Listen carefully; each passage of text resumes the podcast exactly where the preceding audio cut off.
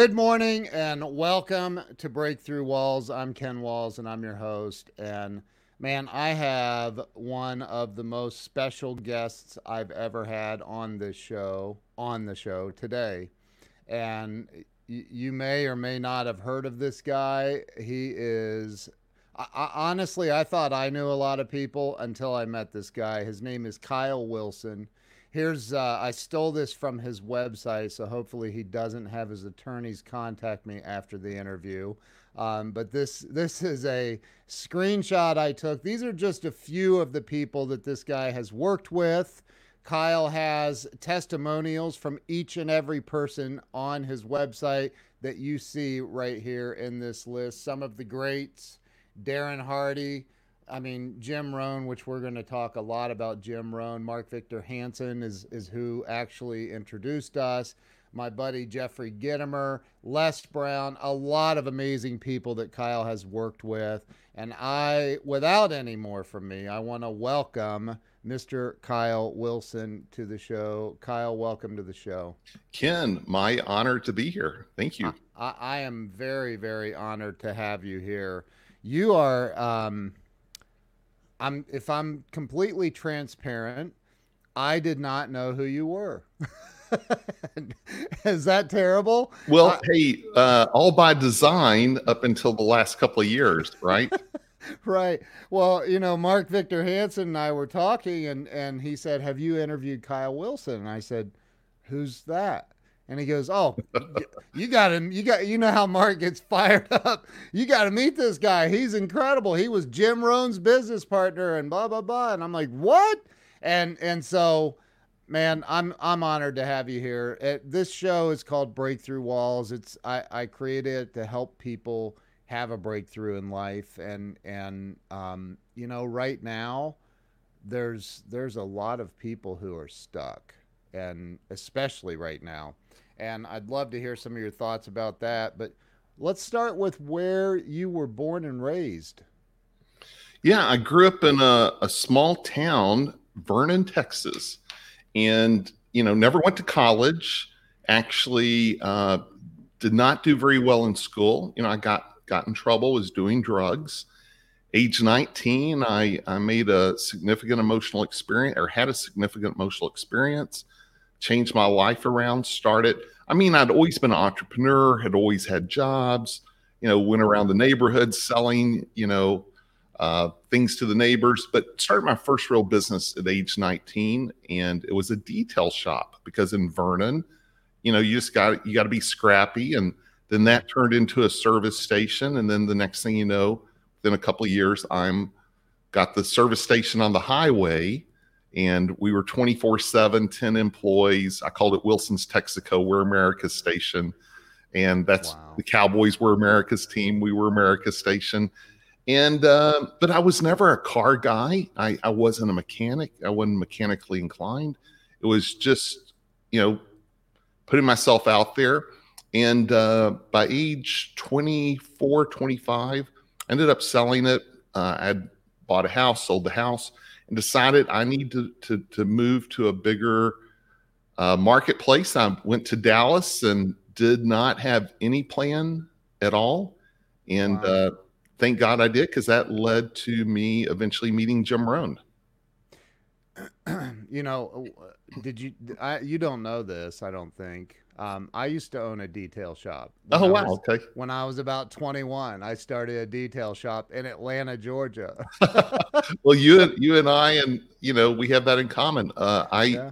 one of my high school jobs, you know, I worked all throughout high school, yeah. was working at the Ford car dealership, washing cars and eventually detailing cars. Wow. You know, but buffing them out, and so that was a skill set I had that I could then add to the marketplace. I, I worked there for a year and a half, yeah. and uh, so that's where I began. That's incredible. So you know, there's probably a lot of, and and I, I do want to talk some about Jim Rohn. Obviously, mm-hmm. that that would be um, really dumb on my part not to.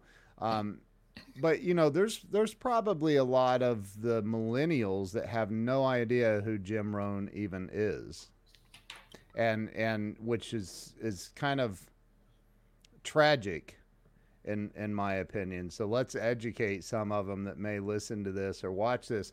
Um, but you you know, first I want to get back to the part where you ended up in Dallas, and um, that was in the what this you said the seventies. I graduated from high school in 79. Okay. And I moved to Dallas in 86. Okay. And um, so 86, that's the year I would have graduated. I hated school too. I did I didn't even graduate. So so um, you ended up in Dallas in 86 and and what happened then? Because Yeah. did you just like all of a sudden you meet Jim and that's the first thing that happened? Yeah, so a series of serendipitous events just to really, you know, try and go, um, you know, leave, leave out all the the long time consuming part was I started another detail shop. Oh, Eventually, I then got a sales job uh, as a PR rep for a company. And then I was starting another little entrepreneur venture. And um, uh, I ended up calling on a car dealership and then gave that a shot for a few days. And a guy, Jerry Haynes, came in to speak and he shared a 30 minute talk and then he sold tickets to an upcoming seminar. I bought a ticket to go mhm. and then the next day, I quit that job saying, okay, I, I'm not any good at this. I don't want to sell cars. And uh, a couple of days later, he and I talked because he still did not have my credit card because my boss was out that day. And I told him I quit my job. So I'm not sure if I need to go to this seminar. And he's like, oh, so you don't have a job? And he said, listen, come to the seminar. I'm actually looking to hire people uh, in Dallas wow. and so I went to the seminar. It was Dan McBride and Ken Lutz.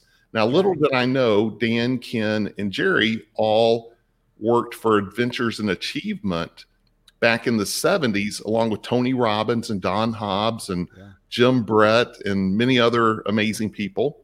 And um, so I I ended up going to work for Jerry. I was definitely the worst, the least. I massive fear of speaking in public, and you had to get up and give a presentation. But as Les Brown, who I interviewed last week, said, you got to be hungry. And I was hungry. I had, I was up against it. I was recently married and, you know, I, I was down the big city and everyone had degrees and they were, be, you know, had jobs and I'm hustling and I'm at zero. So a big part of that job, Ken, is you had to cold call to talk to companies to try and book yourself to go speak. Yeah. Within six months, I became one of top, Jerry's top guys. Wow. And then I got the phone call one day and he said, Listen, Kyle, my mentor, Jim Rohn, is going to come back out in the marketplace and uh, we're going to start doing seminars together again. And I'm moving to Los Angeles tomorrow. Dallas is yours, Texas is yours. And uh, so I did that, Ken, for about 18 months, where every two months I would put on a, a Jim Rohn seminar in Dallas, uh, eventually moved to Houston, San Antonio, and Austin, and changed my life. You know, the philosophies Jim taught me changed my life, and I'm happy to talk about that Yeah. in fact, I want to. But as far as the seminar story, the model was broken, and I would I became Jerry's number one guy, and yet I wasn't making any money. I was actually going in the hole, and so I said, "Listen, I got to start my own company." And I was getting two, three hundred people in the room, and I had this vision to get two thousand. And I had this daily mantra: How do I get two thousand people in the room? How do I get two thousand people in the room? And I ended up leaving that company. I went to Atlanta to do my first big event. I hired my good friend, or soon to be good friend, Brian Tracy, and Og Mandino to do my first event. I got 1,300. Second event, Chicago, 1,700. Third event, DC, 2,100. And I went back to Jerry and I said, listen, I want to hire Jim Rohn. I think he's the best speaker in the world. And so I I had to pay like three times more than anyone else to get Bill. Really? And Wow. but it was worth it. And then I was doing Jim Rohn, Brian Tracy events all over the country. And uh, eventually that company, uh, Jerry's company, you know, went bankrupt and they just had a broken model. Yeah. Jerry changed my life. The model was broken. And I remember the last event I did of Jim and Brian, Jim said, "Hey Kyle, you know, Jerry owes me four hundred thousand. Uh, that model's dead. On this next event, just pay me directly, and I'll take it off Jerry's tab." And wow. I said, "Okay." And I said, "So y'all are definitely done." He goes, "We are." And I said, "Okay, uh, I'd like to make you an offer to partner with you." And the thing was, you know, Jim talks about back in the adventures and achievement days, the Tony Robbins days. Yeah. They were filling up all these audiences all over the country. And after they were 800,000 in the hole, they shut it down. well, same thing. There's Jeffrey Gitomer. Hey, brother. Hey, uh, same thing uh, with this, you know, doing all these events, but they're 400,000 in the hole. So I knew Jim wasn't looking for a partner yeah. So I made him an offer. I said, I want exclusive rights. I'll pay for everything. I'll pay you off the top. So you don't ever have to worry about if we make money or not. I'll just pay you off the top wow. for events and I'll go create products. He had three at the time. Let me create the products and I'll pay you royalties and it'll be my event. I'll pay for my company. I'll pay for everything. And that started Jim Rohn International. And that first year I took him from 20 speaking engagements to 110 and I oh doubled his speaking fee and I started creating products. And it was all based on this. I took a sheet of paper, I drew a circle, and I put a little hub in the middle. It was the wheel. Yeah. And the hub, and then each spoke was a product or service. And I said, my goal is to get people on the wheel and then take them around because Jim Rohn was so good that if you heard him, just like Jeffrey Gitomer heard him for the first time in 1994 in Charlotte, when I first met Jeffrey. Yeah. And he fell in love with Jim. Harvey Mackay, first time he heard Jim, fell in love. And I got, you know, Darren Hardy, I got thousands of those stories. So the key is I have to get people exposed to Jim. Once they're exposed, then, you know, I can sell them uh, his products. And that, I got really good at that. But then Jim only had so many and he wasn't ambitious to create more. So I started another company called Your Success Store. And that's where I started taking Brian Tracy and Les Brown and Mark Victor Hansen and Jeffrey Gitomer into some of those same companies, those 110 I booked for Jim, I started taking them into there and then I started selling their product.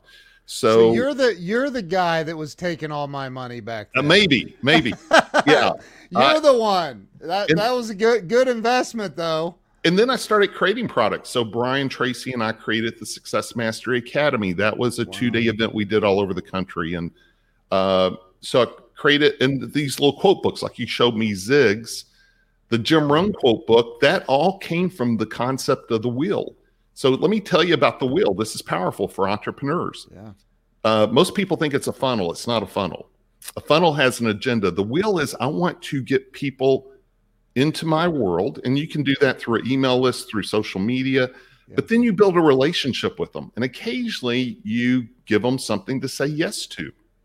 And the number one thing is how do I get people on the wheel? And so the big question became how can I get more people? Jim had no list. So 1993, zero list, zero wow. list of speaking engagements. I mean, I had nothing to work with.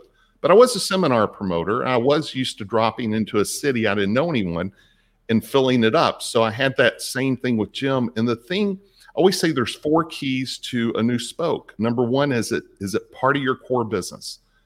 Number two, is it part of your secret sauce? Is it, you know, we can do a lot of things, but the thing that makes something special is when it's unique to you. Number three, are you focused on a specific avatar you want to uh, reach?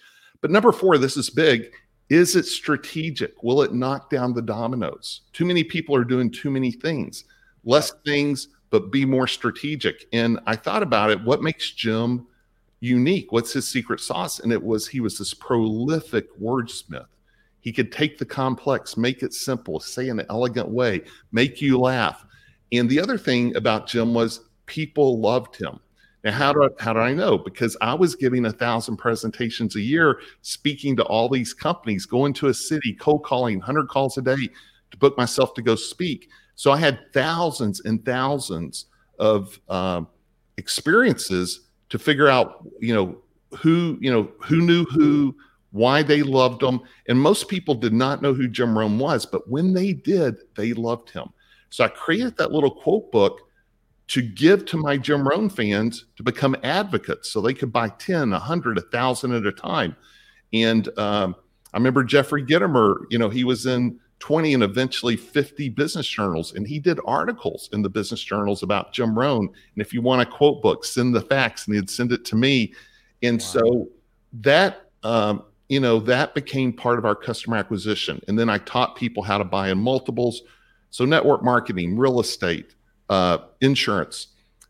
But the key was it was part of the wheel. And I did those quote books for Zig, Brian, Mark Victor Hansen, uh, Denis Waitley. But Jim sold 6 million. The others all combined sold two because it was really part of Jim's secret sauce. It truly was the thing that would knock down the dominoes. And of course, I put my catalog in the back. And now I had this army of people. I would say, Ken, no one's going to hand you a quote book and say, take this. Yeah. They're going to say, you ever heard of this guy, Jim Rohn? This guy changed my life. And they're going to open it up and read some quotes. And then they're going to go the back and say, Seasons of Life. I bought 50 of those at Christmas. It's amazing. And then they're going to give you the book. And that's wow. what I envisioned before I ever did the first book. It took me nine months to do because there were no Jim listed Jim Rohn quotes, right? There was wow. no Google.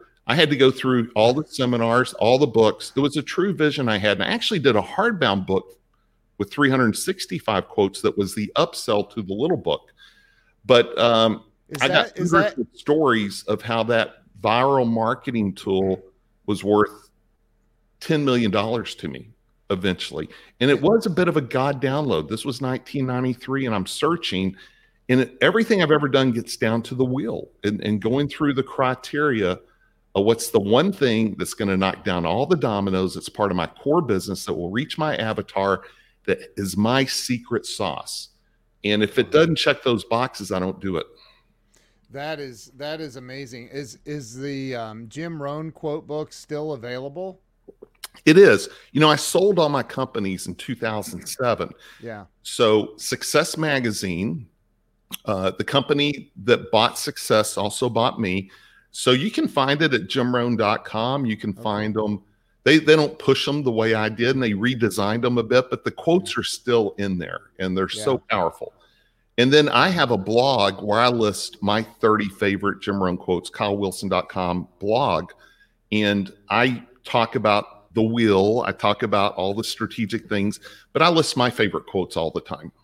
And, you know, and I, I mean, I'm jumping ahead a little bit, but I actually subscribed to your um, emails uh-huh. and, and, there's some phenomenal material. I got an email this morning. I'm like, is this Kyle Kyle or is this the email Kyle? like, yeah, it's a little tricky because I have this thing called 52 lessons I learned from Jim Rohn and other legends, and Mark's in it, Jeffrey Gitomer's in it, uh, obviously Brian Tracy, Les Brown, Darren Hardy, yeah. number of people, John Maxwell, and it's people I collaborated with yeah. in the core lessons. But of course, Jim Rohn's the big part of it. And those come out every Friday and they're in sequence. So if you sign up today, you'll get the first one today, you'll get the second one tomorrow, then every Friday. And the challenge is if it's Christmas, if it's New Year's, if something's going on in the world, it doesn't always sync up with that. But because it's gotten pretty big and I have multiple lists, I can't change the sequence. So they land every Friday, yeah. like it or not, on whatever lesson you're on, right? Lesson 42, Charlie Tremendous Jones, or yeah. Jay Abraham or whatever it is. Jeffrey Gitomer, I love Jeffrey's story. Jeffrey is, and and you know that Jeffrey and I are also very good friends, and and you know I'm telling you, I, I mean he doesn't quote Jim Rohn every single time I talk to him, but I've heard him quote Jim a lot, right? And, and so I know that he loves Jim Rohn, and and and there's a lot of people obviously that do. Um, I watched a um, YouTube video this morning. I think it's on your YouTube channel. I don't know if it's still your YouTube channel or not, but it was a tribute to Jim Rohn. Yeah, that's mine because Is I put it? that tribute together, right? And it's, it's got incredible Jeffrey and Zig Ziglar and Brian Tracy, and that's a whole story in itself. Uh, that really was the most special thing I ever did. And I, the unbelievable part of it, Ken, was it was two hours, and then I got it down to a thirty-minute version of it and then uh, I got to go sit down with Jim Rohn a month before he passed away, wow. and we watched it together. And it had, you know, all the iconic uh, people like Jeffrey and Mark and Brian and Zig and Les Brown, but it also had some of Jim's closest friends. It had his accountant. It had uh, people he used to work with, and it was this, uh, you know, his inner circle. And there were a couple of people. I'm not saying they were estranged, but maybe they hadn't talked in 15 years. Maybe they were part of Jim's organization and they went off on their own. And I'm not going to list names. Yeah. But during that interview process, because we sat down and filmed them and interviewed them, and they would. There's two in particular that broke down crying, and they're talking about how Jim Rohn changed their life. And I'm sitting there with Jim watching this, and he knows he's terminal. He knows, you know, yeah. and he's he looks at me and he goes, "Wow." And it was those inner circle friends that he had not connected with. And so it's the most special day of my life delivering that. Wow. And again, there's one guy that I knew I had to have on that video. His name was William Bailey. And William, you know, Jim had two influence, two big major influences, Earl Shoaff and Bill Bailey. And Bill was too sick to come to Dallas, too sick to come to LA to do it. And uh, so I got on an airplane and went to Lexington, Kentucky, rented a car, drove an hour and a half to the back hills of Kentucky wow. to Bill's old family farm, old family log cabin where he lived. And we spent the day together. And I think, um, you know, I think one minute of that made it to the two hour video, and 10 seconds of it made it to the final when you watched this morning. Yeah. But I couldn't show up with, you know, a month. I couldn't show up and show this video to Jim and not have Bill Bailey on it. Yeah. So it was it was very special to me. It's the greatest uh, time I've ever had with Jim sitting down to to do that. You know, my uh, my my past is speckled with um, not drugs as much, but mm-hmm. a lot of alcohol. I'm a recovered alcoholic, okay. right? Was 17 and a half years sober. And so I think about, you know, you you said that you were getting into some of that stuff and then, you know, you had some major life shifts and what when you met Jim, is there anything because all you have to do is go listen to Jim. I bought the Audible thing. The somebody recommended the Audible um, Ultimate Jim Rohn connect, uh, collection the other day, and so I immediately went and bought it. But hmm. what are some of the things that when you first met him that you feel like, man, this really shifted the entire trajectory of my life? Yeah, uh, I'm glad you asked that because it really did. Like I can tell. Jim Rohn changed my life. I know, uh, I love that. So I was already on the right path and I was doing pretty good, but Jim's philosophies are what really shifted it. And that's what I see in the marketplace today. Success, success, right, is yeah. not a true indicator of the success Jim talked about, right? His was philosophy. And that's what really changed it for me. And Ken, there were two, three, four things that really uh, impacted me the most. One was Jim said, uh, for things to get better, you have to get better. It's not what's out there, it's what's going on in here. And, mm.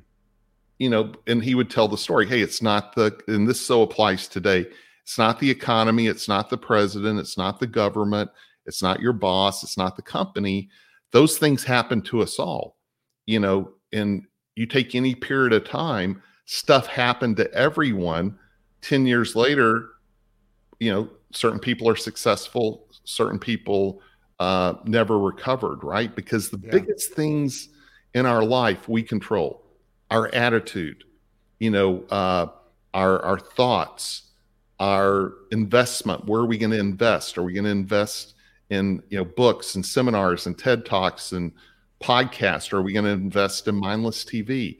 Uh, the people we get around, our attitudes, you know all our decisions and it's a common theme you get around successful people they have success habits they're doing things most people don't do right. we get to control that so that was powerful um, jim taught me that success was predictable and this is huge he taught me that if you do the right things you will get a harvest, you know. And if, if you want tomatoes, go plant a tomato plant, water it, you know, yeah. put it in a good place, take care of it, and you're going to end up with tomatoes.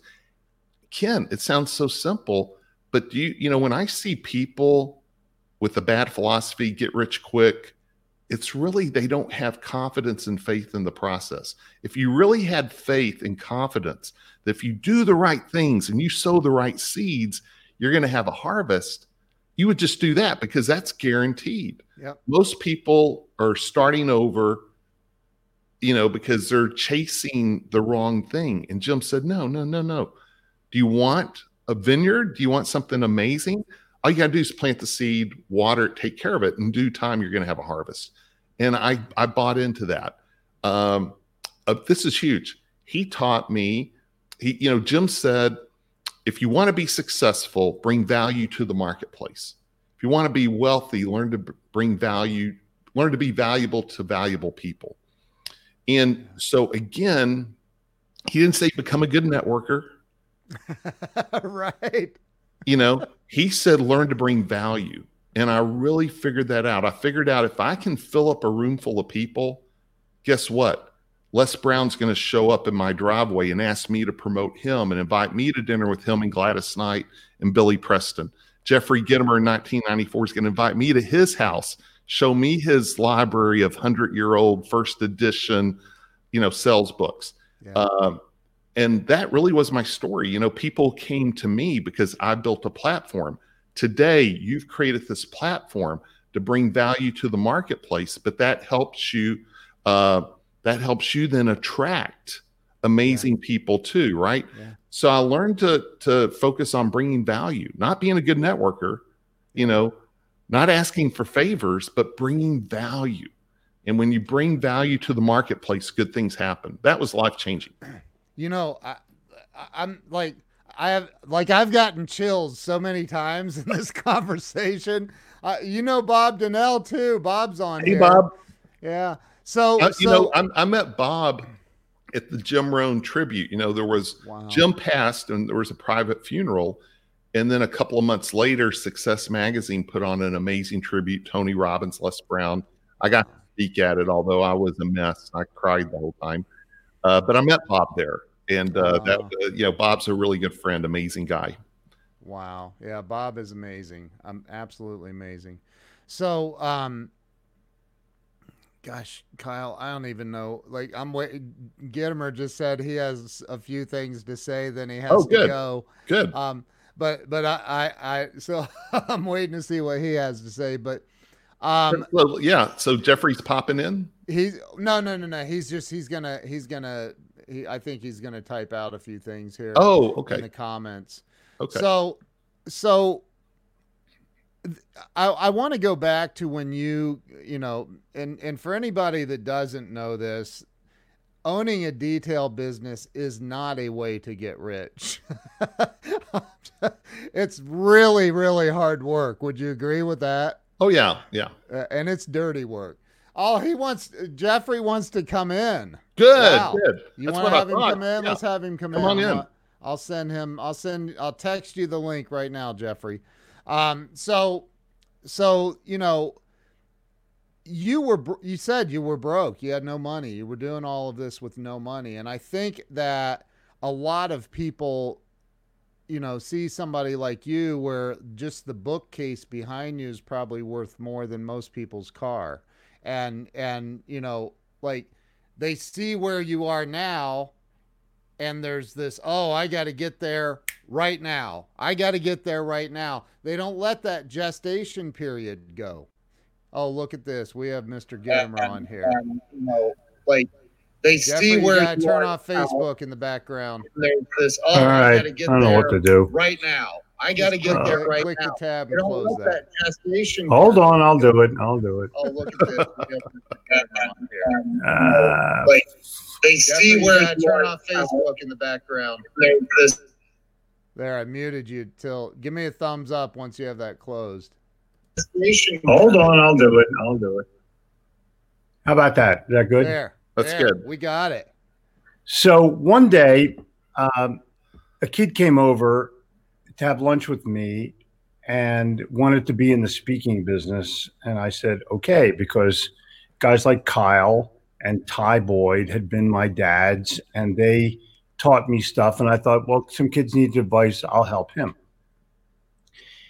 And we sit down to lunch. He goes, Where's the money in the speaking business? And I said, Well, I don't really think I have an answer for that, but I do what I love and the money shows up.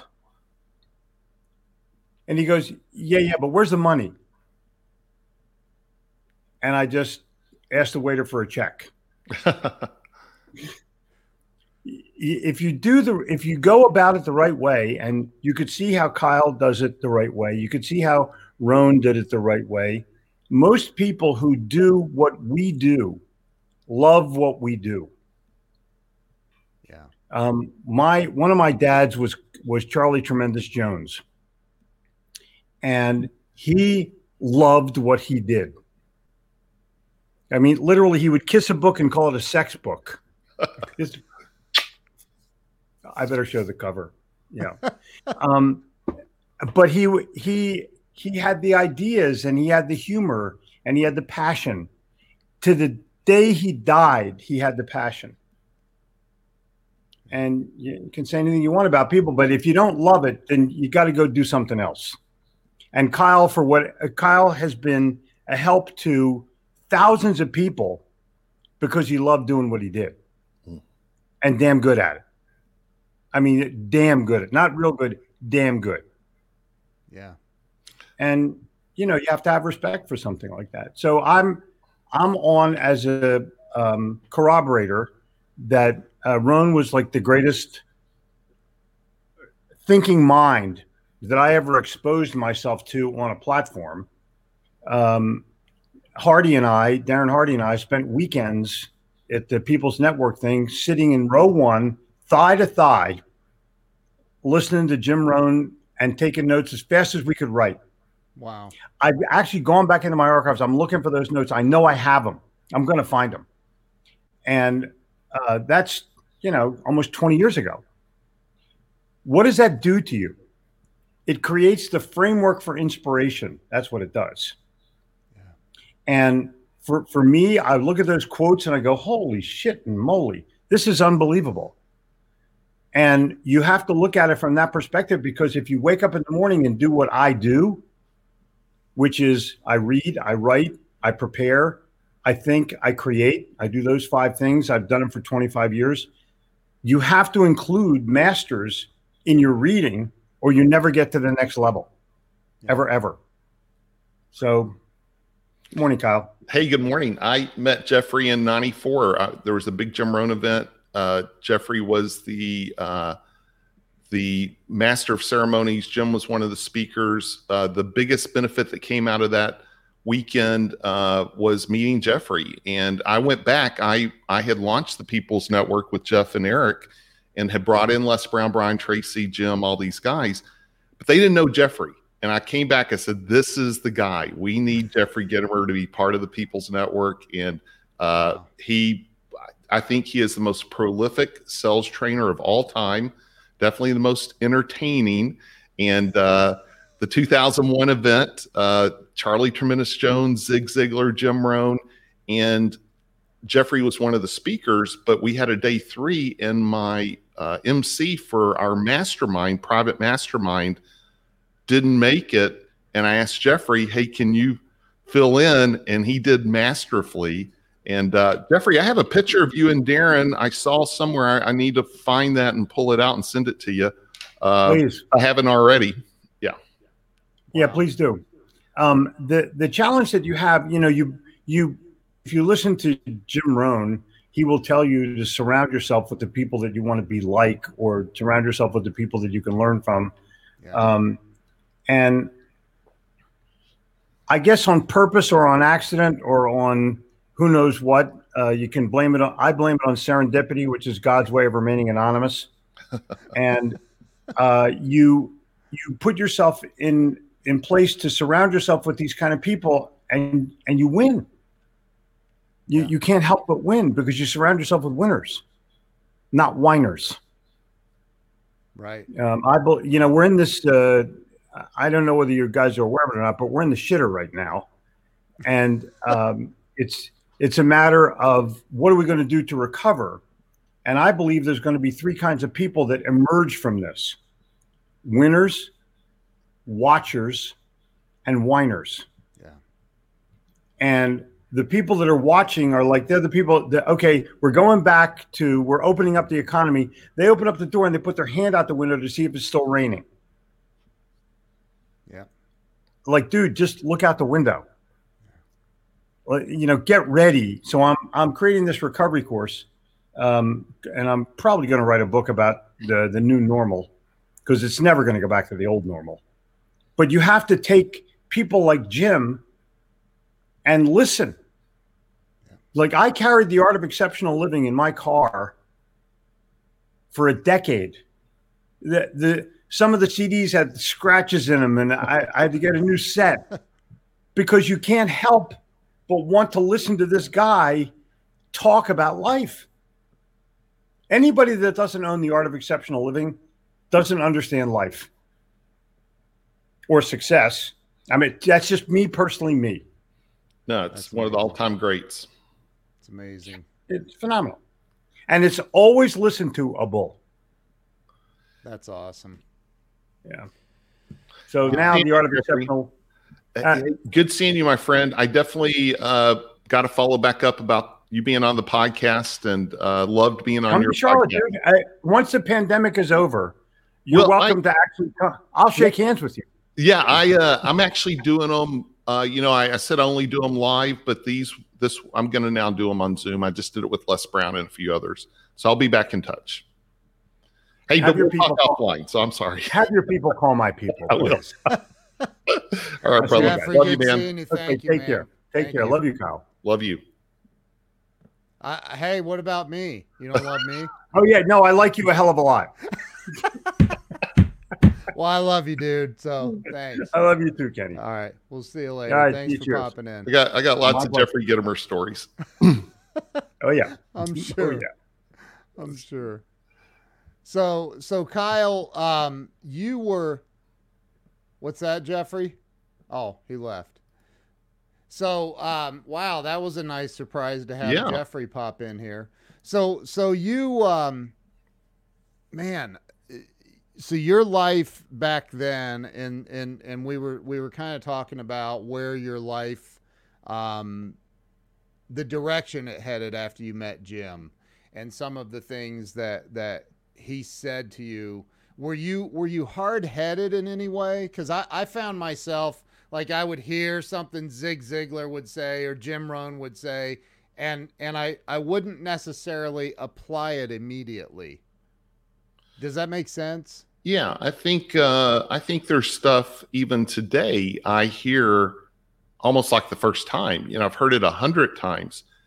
I think I think I was so hungry. You know, Jim Rohn says you're you will do things for either inspiration or desperation. Uh, Tony gets credit for that, but I think that came from Jim. And uh, you know, I was desperate and I was hungry and I implemented to the capacity of what I could. yeah There's a lot of things I I wasn't ready to hear, think. Um, the there were so there's so many things now, Ken, that will happen, and I'll have an idea, and I think, wow, that's a great idea, and then I'll think back, and yeah, Jim already talked about that 30 years ago. I just didn't hear it the same way because I wasn't there yet. I had not evolved. And you know, another one of my favorite Jim Rohn quotes is be a student, not a follower. Make sure everything you do is the product of your own conclusion. So I don't think we should do what other people tell us. I think we should take it in, think about it, filter it, take what applies to us. And and I think too too many people make the mistake of following someone else's advice.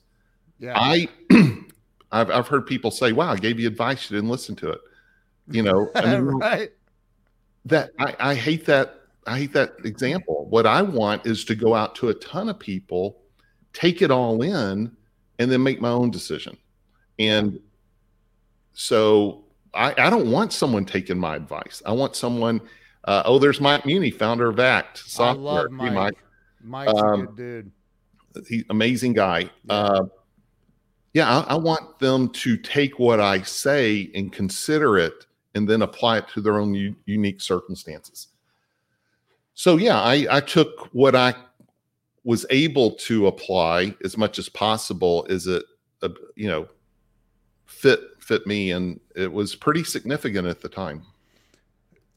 So when you started doing these events, though, were you? Um, I mean, you said you had the first event. And you, I think you said you had sixteen hundred at the first event. No, no. When I when I was promoting Jim, I was getting two or three hundred in the beginning. Oh, oh, oh and I would do those by myself. And Okay. then I finally uh, left the company, started my own company, right, right. and went out. And yeah, that first big event, but I've been an event promoter for a couple of years. Got it. And Okay. then I, I'm like, you know, people still didn't know who Jim was. So I got Brian, who had been doing the big events with Zig, yeah, Og, as we know.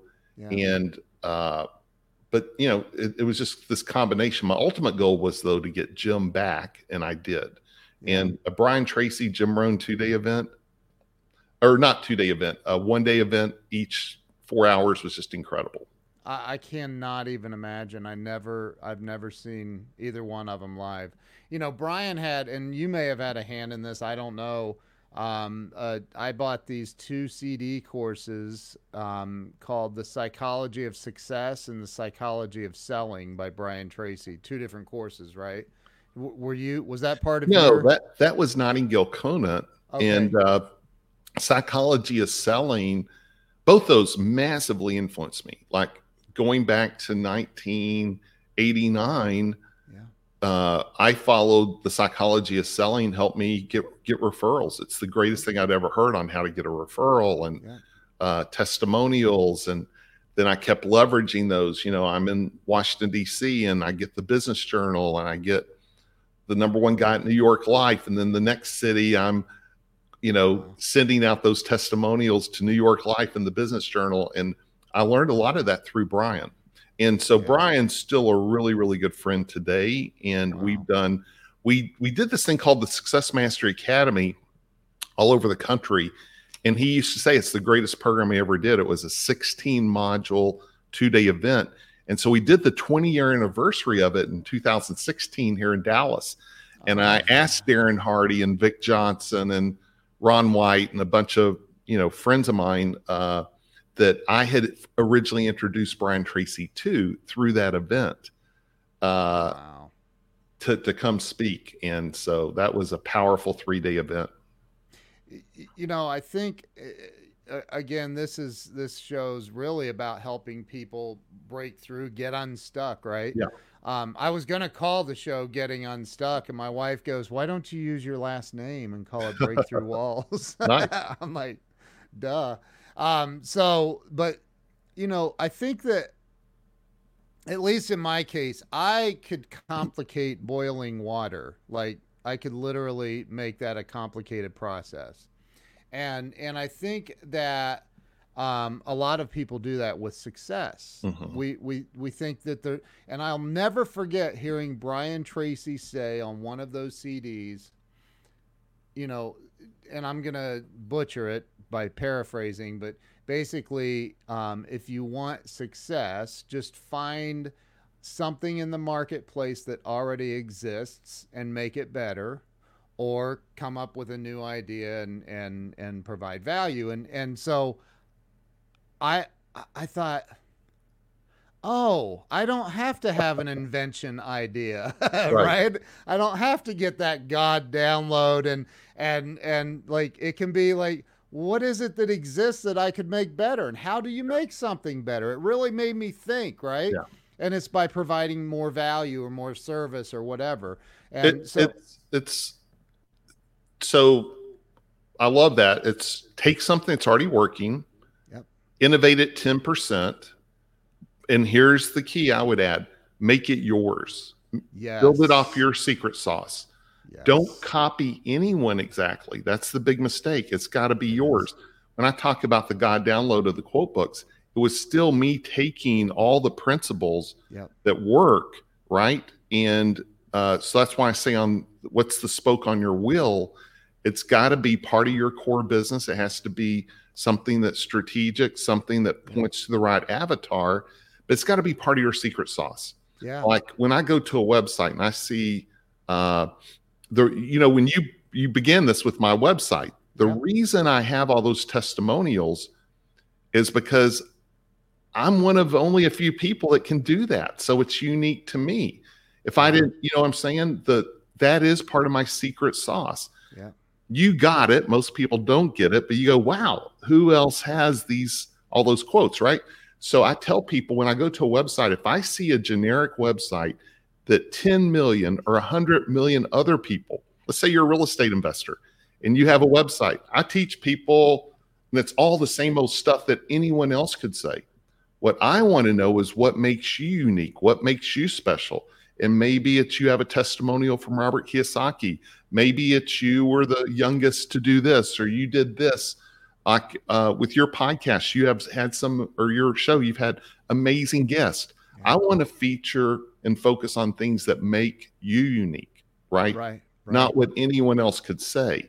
And I think that's part of that 10% innovation thing is what makes you unique and special and bring that magic. Because trust Wow. me, the person that has the successful thing you're trying to copy brought their secret sauce Yep. as well. And if you don't have what they have, it's, you know, don't go copy Tony Robbins. Don't go copy Zig Ziglar. You know, the person trying to sound just like Zig and look just like Zig.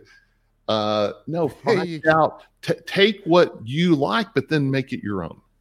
You know, Tom Ziglar was on the show and and I'm friends with Tom also and and he said that, you know, he said he was talking about exactly what you just said. He said for the longest time I thought that people wanted me to be my dad on stage, right? And so like and then he had that shift and and it's like, no, I just need to be me. You know? So and it's worked really well. I mean, It- I think I think Ziglar, uh, Tom's a really good friend. I think Ziglar is bigger now than it's ever been. And and I'm gonna I'm gonna go back to something you said early. You said millennials don't know who Jim is, and I I would say they know Jim more than they've ever known Jim, and here's why. Because Tony Robbins at a three day event only credits one person. Now he might talk about all these people he's coached, but there's only one person he said changed his life Jim Rohn. Darren Hardy, only one person other than maybe his dad that he ta- and Paul J. Meyer that he talks about changed his life. Jim Rohn, Hal Elrod, Jim Rohn. You just heard uh, Jeffrey Gitomer, Jim Rohn, Eric Yeah. Worre, you know, who has the massive network marketing following, good friend, Jim Rohn. So Jim, uh, you know, my avatar are Jim Rohn fans, right? right. But right. what I'm finding is all these millennials, uh, because of Tony and Darren and uh, uh, Eric, you know, uh, and so many others, Robert Helms, that they know who Jim Rohn is. So it's a good time to be Jim Rohn's 18 year friend, business partner, and Jim to be my mentor, right? You know, I, I I don't know anybody else on planet Earth that can say they were business partners with Jim Rohn for 18 years. No, and and actually created the profitable business, right? His my my biggest fan was Jim's accountant. He's like, You're the first guy that's actually ever made Jim Rohn money, right? Everyone else they they wanted to uh, be part of the and I think that was one of my strengths is I was so focused on bringing value, I wasn't caught up on trying to be best friends uh, or trying to get approval. Jim and I had totally different roles. He was the, you know, the amazing orator, speaker, philosopher. I was the marketer. And we didn't always agree because I took Jim out of his comfort zone. You know, I, you know, Jim's like, can we not promote as hard? Can we, you know, Yeah. He, he he had a phrase. He said, Kyle, uh, fortune over fame. Like I got a three book deal with Jan Miller, who was Tony Robbins' agent, Stephen Co- Covey's agent, Wow. with a three book deal with Simon and Schuster for Jim, and he turned it down. He did not. There's a and part of it was there were some things he didn't really want the world to know. He's very private, and eventually he opened up about it. He'd been married more than once. He had made his money in network marketing. He just was very private about certain things. Yeah. And, uh, but at the time, that was devastating to me. So I felt like we always had this little bit of a wrestling match between how aggressive I wanted to. Yeah. And, and I'm glad I'm I'm glad I did what I did because I think more people know him pretty can say that pretty confidently, right? Uh, yeah. because of the products we created, the aggressiveness. Like one product I created that he never knew about until it came out that he would have vetoed was called How to Build Your Network Marketing Business. And it's 62 minutes, but I it took me four years to do because I needed the right seminar to pull it from Wow. that he would tell a specific story he kept leaving out of all his talks called the seed and the sower and i needed to have the rights to to take it and i had two very specific goals i wanted network marketers to be able to train with it and i wanted them to be able to recruit with it and it had to have all these ingredients so it took four years and uh, eventually i released it we sold millions of them and Jim, after that, really changed his tune. He would come to me and say, You know what? I've gotten more rave reviews from that than anything I've ever done. And then he started talking on stage about that's where he had made his first fortune. And he started talking on stage about, you know, he'd been married more than once. And I just, you know, we all need that feedback from people, right? Yeah. yeah. And uh, but at the time he would have vetoed it because he had a relationship with Herbalife and he was very protective. So I had these guidelines. But here's my point. My point is because we were so different and we had such different roles, that's why it really worked well. Wow. So, you know, I, I, a lot like um, Tom Ziglar and Julie and Cindy. I mean, they, you know, they they meet somebody meets Tom and they're like, "Oh, nice to meet you," um, and then they'll start talking about his dad, right? Yeah. And Mhm. and so it, it, you know, the identities kind of, and, and Tom and I talked about this when I interviewed him, um, but you know, for you, you're like you're you're an unbelievable person in your own right without without the Jim Rohn story. Um, where where are things going for you? What are uh, like? It seems like you have a lot of fuel left in the tank. Well, the best way to endear, if someone wants to endear themselves to me, it is to tell me Jim changed their life. So that Wow. tells me, first of all, uh, we have a common philosophy. When someone says, wow, Jim Rohn, you know, I listen to him, I read his books, he's made a change. I now know something about that person. Yeah, You know, I know they have the right philosophy, and it it does really endear me. Uh, and that's my favorite subject too, is talking about Jim Rohn and uh, Yeah. what he's done. Uh, in my world, you know, the game's changed a lot. You know, I used to be the uh, like the record label or the publisher. You know, sold Yeah. millions of books as a publisher, and I actually loved being behind the scenes. I love that I got to sit at my desk while Jim's in uh, Chicago speaking, and you know, Yeah. Brown's in New York speaking, and I had a team out traveling. But the game changed, right? And so I had to, if I wanted to, I sold my companies. I retired for a number of years. When I came back out, uh, I tried to do the joint ventures. You know, again, being the guy behind the scenes, and uh, you know, it doesn't work anymore. You have to put yourself out there, and so. yeah, I again back to the wheel. What do I want to do? What makes me special? And I started with just doing inner circles, masterminds. And I, yeah, you, we've seen Mike Muhney pop on here. Mike's a member, and Colonel Tim Cole, and I have Grammy winners, and I have Emmy winners, and we have incredible business guys. But it all begins with philosophy. It all begins with, um, you know, people I want to spend time with. You know, yeah, uh, and so I still love going to them. And we've had Mark Victor Hansen and Crystal come. We've had Phil Collen and Def Leppard come. We've had Jeffrey Mer- Jeffrey Gitomer yeah. pop into my Philly. I do them in Dallas, LA, and Philadelphia. So that's the number one thing I do. And it's it's um, you know it's not a business model per se. It's not scalable. I, I have a limited amount of people. And uh, the other thing I started doing were these books where I help people check 15 boxes. And the keys to that are I would see these compilation books and you know there's so many things I felt were missing and they weren't very good and people were overcharging. So, you know, my things were how do I get celebrity authorities involved? So this next book has Darren Hardy and Brian Tracy and Les Brown and Mark Victor Hansen. You know, it's got 25 celebrity authorities, but it also has uh, a ton of entrepreneurs as well. And then we hit number one and we uh, donate the money to charity that we sell through Amazon. But we have a phenomenal writing coach. We have a phenomenal coach. I interview the people. We have six marketing calls because a book is basically a business card. And I want to teach people how to leverage a book.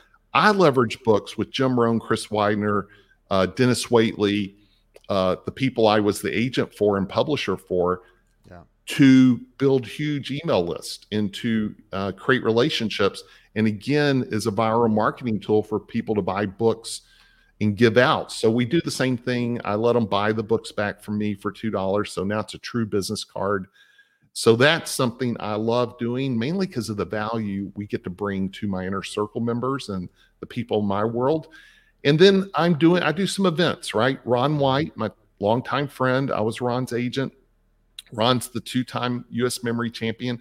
Yeah. Him and I do once a year a thing called Memory and Marketing. It's a two day event scheduled in Philadelphia this year, but because of the virus, we've now gone virtual and we do that in two weeks. And it is the opposite of what I see so much right now. It is not a pitch fest. It is not sell, it's not trying to get you on, give it to you free so you can get on so we can sell you something. No, we charge money. We don't charge that much Right. but it's all value. It's Ron's complete two day memory course and memory names, faces, speeches, speed reading. It's my whole marketing course. I don't sell an online marketing course. I provide that in my inner circle. I provide it in my books and I provide it through this two day virtual event. So, wow. and that stuff keeps me pretty busy, Ken. You know, I'm, I'm not, I'm not trying to get outside of the stuff I really enjoy doing. So how does somebody get signed up for that event? Is there a is there a way to to send people? Is it your Yeah, yeah, it's on my website, kyleWilson.com. Okay, I have Or- that queued and up. If you go there, there's events. Okay, And and so KyleWilsonEvents.com will get you there too. okay, KyleWilson.com and click events. Uh, I'm, I'm embarrassed at how reasonable a price we have it at, but we're trying to make it. It's our first vir- virtual event. We're just giving away, and we give away like two thousand dollars of bonuses. I mean, we give my whole membership site. I mentioned that Brian Tracy three day event. It's on there because I never wanted to sell that. I, I filmed it, but just for my own inner circle group. Uh, my lot, my, you know, I was in Darren Hardy's home. I was in Brian Tracy's home. Uh, Denis Waitley, John Assaraf back in January. I film all that. That all goes in there. So the complete unedited two hour interview with Darren. they get access hours. to all of that. Yeah. 50 hours of other content. Uh, plus, Ron has multiple courses he gives away. And the whole two day event plus all the bonuses is 297 right now. And we teach everything we know. And Are you serious? yeah, and we're not trying to sell people into five and ten and twenty thousand dollar per. There's none of that, and there's no guest selling that. It's I'm I'm pure- signing up. Okay, cool. I'm It- it- in. Yeah, and we have amazing, Wow. you know, I have amazing people attend those. That's one of the reasons we do it. We had a principal from Google come and bring his kids. We had a guy that sold his company for hundreds of millions of dollars come. We had another guy you would know that has a huge, uh, owns a huge network marketing company. Him and his wife came. And when I talk about the will, you know, giving people things to say yes to, you know, having an event like that gives my audience a chance to say, okay, I would like to do it. Now, the big challenge though is not everyone can come to LA or Dallas or Phoenix Right. or Philly. And that's where we've done them the last four years. We only do one a year, but it's kind of turned into a blessing for us to do this virtual event, something we never even thought about. Right. Yeah. So we're going to do it and it'll be amazing. And Mike Muhney is going to be part of it. I'm going to interview Ah. Mike, founder of ACT. And uh, we, we, Tom Ziglar has spoken at my, uh, has been part of it Wow. uh, in the past. One of my favorite testimonials is from Tom, since Yeah. you brought up Tom. uh, I love Tom. Tom said in 20 years, and this is big considering all the people they've worked with. In 20 years, Kyle's the only person, he said, only person that has over delivered and under promised every time. And he's Wow. told me that like five times. I'm finally, Tom, I'm going to, do you mind if I put that on my website? And he said, no, I'll shoot you a video. And he did. And so, but Tom's been part of it. Jeffrey's been part of it. And uh, yeah, Jeffrey, uh, Jeffrey Miller, it's two solid days of everything, but then the bonuses too. So Uh, I, I, if okay, so I'm just gonna say this. I, I'm not quite the um, the marketer you are, but I am a marketer. If you don't go sign up for this right now, how would Jeffrey say it? Never mind. I better not say it the way the way Jeffrey would say it. Like that that's insane, man. I, and this is not I didn't have you on here to even talk about this. no, This I had no idea. This is incredible. Yeah, my wife just said it. We are signing up. and Jill, you need to open up another tab right now and go sign us up.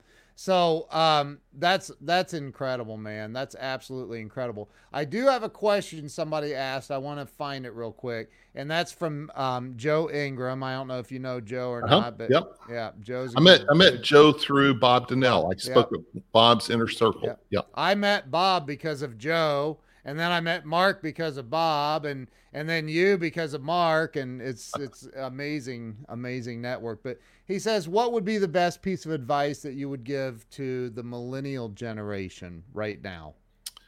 Yeah. So uh, I did a book called Passionistas, and you s- might see it. In the, it's this pink book back Yeah, here. me- Ah, okay. Oh, okay, And- there it is. and and that was almost it was 40 millennial women and before i answer the question joe i just want to point out something. I am a big fan of millennials. I think they get a bad rap. I think uh, instagram facebook those are opportunities we have today to put ourselves out there. We don't have to go through the middleman like you used to 20 years ago right? You don't need permission. You can create your own business card. You can create your own movie your own book Yep. through these uh, platforms and millennials uh, a lot of times get hit on that and i actually love that they're taking advantage of it now some do it the right way some don't just like i think most marketing stuff i see i can't stand you know it's people selling the dream Yep. but the millennials I follow are just creating good content. They're putting themselves out there and they're focused on their audience. The other thing I think millennials, uh, you know, my key employees are millennials. And the thing I love about millennials are that uh, they have to they have to be passionate. They have to believe in what you're doing. I've done 10 of these books and my partner on it, editor, coach, is a millennial and I know I have to constantly check what we do as being significant to keep her involved, right? So if you're going to win the millennials, you have to do stuff that matters, and uh, that that's that's actually a great mirror coming back to us. Uh, but advice to millennials is to you know to uh, it's going to take time. I think that would be the biggest one is like you said earlier that when you you plant the seed it's going to take some time. So don't buy into the instant gratification the instant result. Uh, focus on creating something great of value uh, you know be a student. But i'm tripping a little bit because again i have so many in my world and they're doing all the right stuff. I'm impressed Yeah. by they are students. They do know jim rohn. They do know you know they are listening to podcasts. Uh so so i, I mean th- there is a little bit of instant gratification but i see a lot of people guilty of that. Yeah. I, I think that I think and I'm with you, man. I think millennials do get a bad rap. You know, whenever I'm faced with and I'm a I've been doing technology for 26 years, but whenever I'm faced with something that I'm like, how how would you do that? I I, I have a, a good millennial friend that actually works for Jeffrey Gitomer now full time that I, I'll reach out to Alex and go, dude, how do I do this? And he's like, oh, you just blah blah blah blah blah. And I'm like, oh, jeez, okay. I mean, they're they they're getting a bad rap, and you're right, they are doing they're doing all the right things. Yeah, and and you they also, um, if they don't think it's important to them, they're not going to do it. Like Right. they don't have to go through all the motions of doing something that's not going to work. Yeah, Like Yeah. so, people say they give up quickly. Yeah, Yeah. sometimes they smartly give up quickly. Yes, yeah. Like not you know back in our day, man. You yeah you hung You grind with it out. What's that? Yeah, you got to grind it out. oh, jeez, I hate that saying. Yeah, So- no, I, so- I'm I'm more impressed than I'm not. And again, I have a lot. I actually have a lot of millennials in my inner circle and in my Yeah. group, and I'm just impressed with their hunger, with their attitude, with their ambition, their knowledge of uh, historical perspective of knowing who Jim is, and Yeah, uh, you know Tony, and uh, yeah. incredible. So I'm hopeful. So am I. So am I. Man, you are um you just became one of my very favorite people ever. Wow. And and and I mean that. You're you're I love your um demeanor. Like you're just y- you're soft spoken and and yet you're you're I know that you're a lion sitting there. like, you know, I just love it, man. I, I love what you're doing. Everything that you've accomplished is is absolutely amazing. My wife said that we apparently just signed up for the event. Good. so that's Awesome. That's yeah. So that's awesome. Everybody on here, my gosh, I, you know, I I I need to take a memory course. I bought a a book. it- This is a true story. Okay. I bought a book on mnemonics one time, and I still to the I lost it, and I still to this day cannot remember the title of it. how, how how just ironic is that? So yeah, man, you're you're a good dude. I I really thank you for taking the time, coming on, and and sharing your wisdom and. Uh, man, I, I'd love to have you on again sometime. Hey, Ken, I really, really enjoyed it. And I, yes, I'm, would love to come back on and us do part two and yeah, do some deep dive and, and help your audience. Uh, anything in questions for entrepreneurs? and I, I think you know if we maybe did an uh, sometime in the evening where we get a whole lot more people that watch, um, have you come on and and um, and talk to talk to people about this event because my gosh, people need to be at this event for sure. Okay, let's do it. Let, let's uh, let's schedule a second uh, a second call. Absolutely, would love to. And and I do you know Glenn Morshower? I I have been, you know, Bob Donnell. Uh, Okay. I've been introduced to, to Glenn. We've not actually physically met. Okay, he lives in Dallas. Right. so, um, but Bob, Bob and Joe introduced me to um, to Glenn, and Glenn and I have become like brothers, and and we started a show we're doing on Sunday evenings Okay. um, called the Ken and Glenn Show with a guy named Scott. Scott McCain is also part of I know that. Scott. Yeah. Do you know Scott? Yeah. Yeah. So Scott, I love Scott. I've known Scott for a couple years now. And so we us three have this show on Sunday evenings. Maybe we have you come in as Yeah, a special to. man. That'd I'd be love awesome. to. Yeah, Yeah. let me know. That'd yeah, be great. I'd love to do that, man. So look, my wife just signed us up and Good. I'm very, very cheap, just so you know. So Okay. the fact that I'm willing to drop 300 bucks on that, I mean, that that's a no brainer. That's yeah, a no brainer. And for the live events we charge 500 right? It's Yeah. 497 we we sell them out. We've never not sold one out. And when we uh we had the hotel booked in philadelphia in april and obviously we had to change and we rescheduled for august. Well the hotel is on furlough. Wow. to sign a contract where you have to guarantee rooms and you know it, it costs like i've signed away i've been on the hook for a quarter of a million before trying to put on an event right a Right. big three-day event with jim rohn and people don't realize that if stuff happens you're on the hook for that so i i was about to have to sign the new contract for august and i thought I don't even know if we'll be able to do it. And then all the people flying in. So at the last minute, we said, let's just go to virtual and we'll have this little 297 price and then we'll raise it up, you know, by the weekend. Uh, because a lot of people did pay 497, right? For Wow. for the live event. But yeah, we're doing 297 and then we'll we'll adjust. But ton, and then we wanted to give additional bonuses to those who had signed up. And uh, so we threw in all these additional bonuses. It's just pretty over the top, and we're excited. That's incredible, man. I, I'm excited to be a be in the audience now. Yeah, so I'm excited to have you on. you well, know, hey Ken, wh- whenever we're done, I'm in no hurry. I'm fine. Yeah, Uh, okay. Let's jump on a quick call though after we're done. Yeah, yeah, we will. I'd, I'd love to. I think, um, you know, I, I do want to. I, I like staying around an hour or so, and not because I have to go. I, I, you know, I, I, the value you provide is insane. What is the? Before we go, I have one last question. Okay. About Jim. Okay. Of all of the wisdom, because I've listened to Jim obviously for years, of all of the wisdom he shared with you in your one on one time, what's the number one thing that you would attribute your success to that Jim Rohn taught you?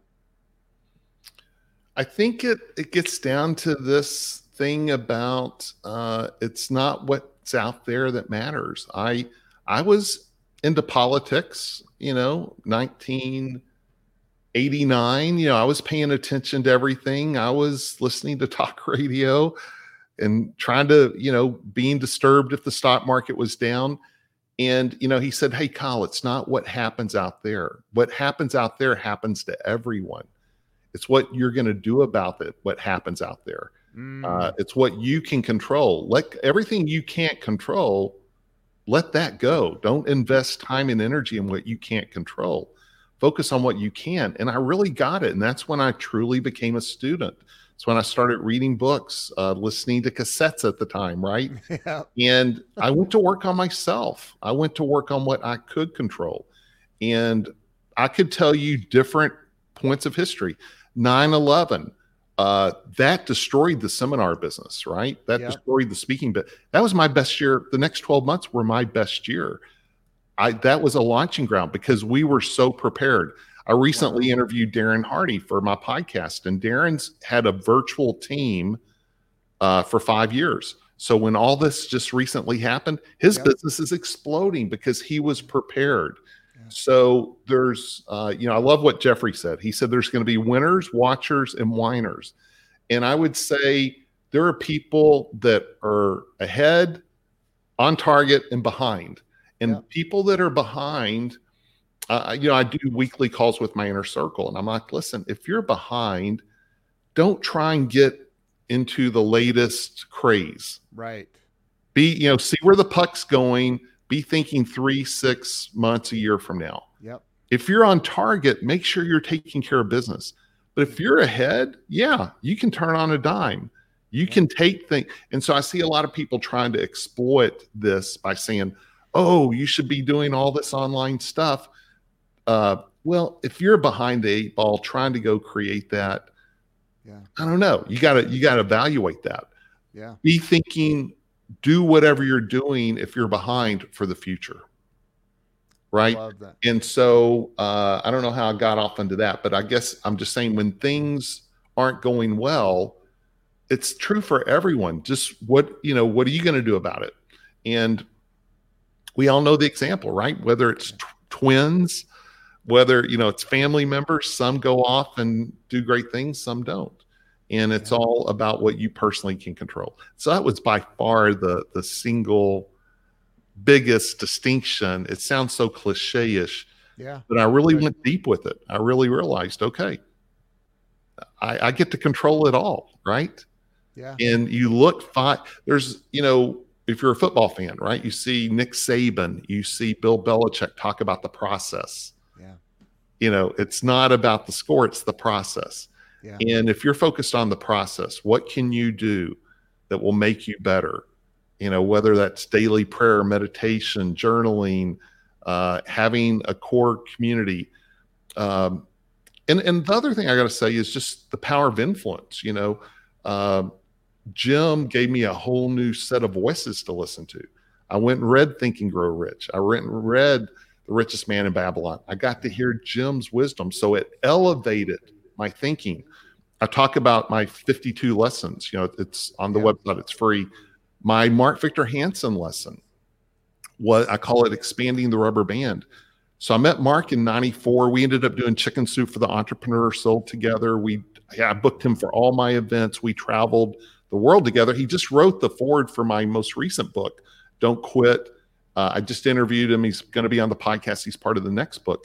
And Mark told me in 1995, I think they sold 3 million chicken soup books.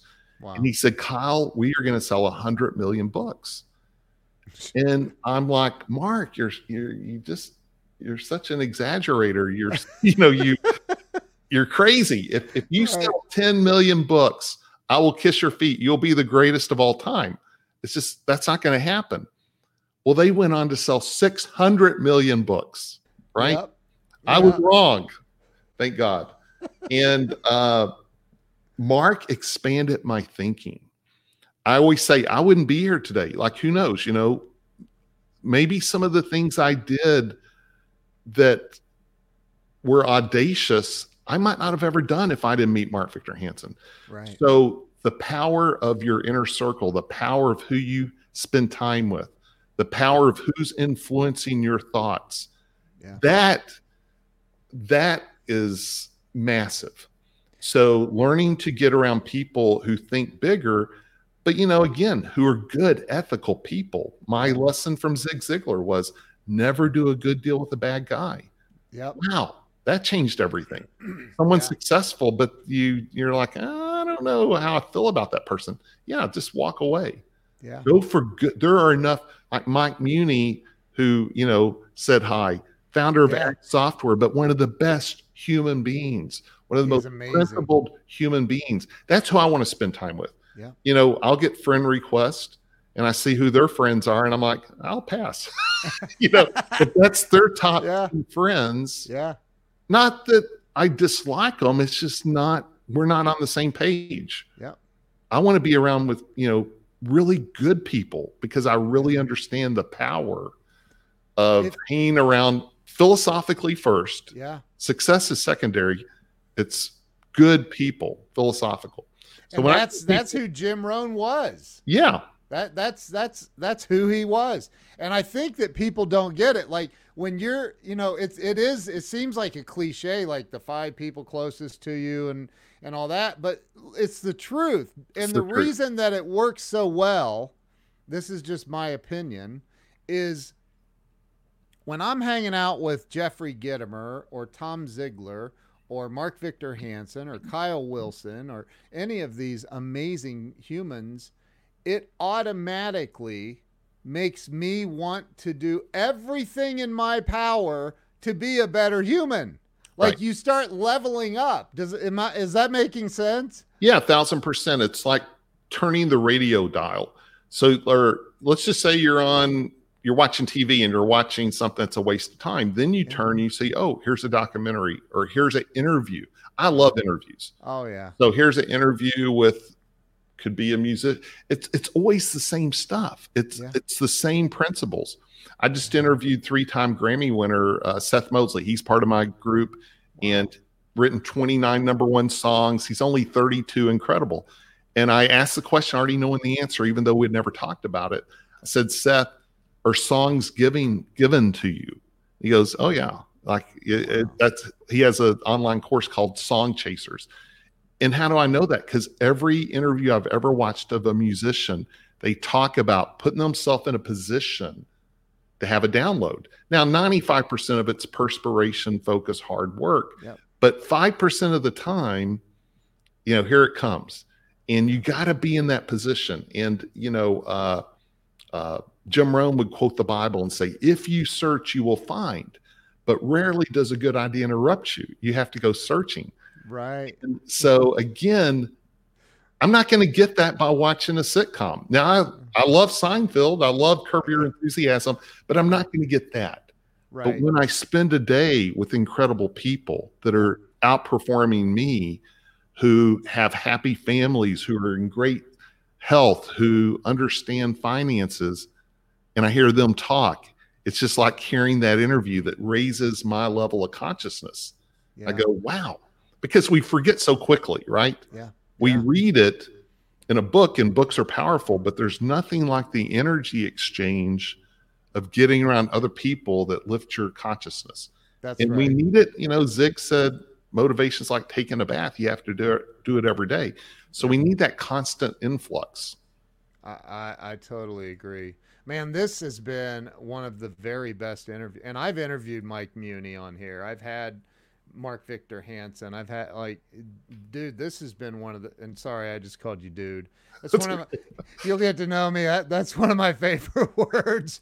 I'm stuck in the 80s. But, but you know uh, I- i think that that this has been absolutely incredible and it's it's obvious to me that you've absorbed a lot of incredible wisdom along the way and i love the fact that you're now out here just you're you're delivering it to other people that's well, thank you. that's what it's about Yeah, and I think for all of us, right? It's like uh here's the truth. Some people are going to discover Jim Rohn through my way of saying it. I was with Hal Elrod on his podcast, and Hal, I, I did, you know, what'd you learn from Jim? I said three things. He goes, Oh my God. You know, you just said three things I quote as myself. He said, I I thought those, I think I thought I came up with those.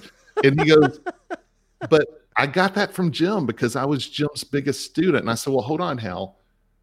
When we take the wisdom from a mentor or we take the wisdom from a book or a seminar, and we literally go through the process and we have a life experience and we walk on the other side of that process, yeah it has become ours.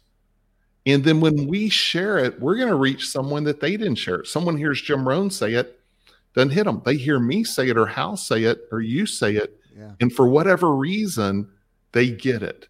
And so, ending this call, I would end it with anyone out there when, you know, whether it's wisdom, whether it's insight, whether it's ideas, the key is you have to go take action and you got to put it to use because otherwise it's just information.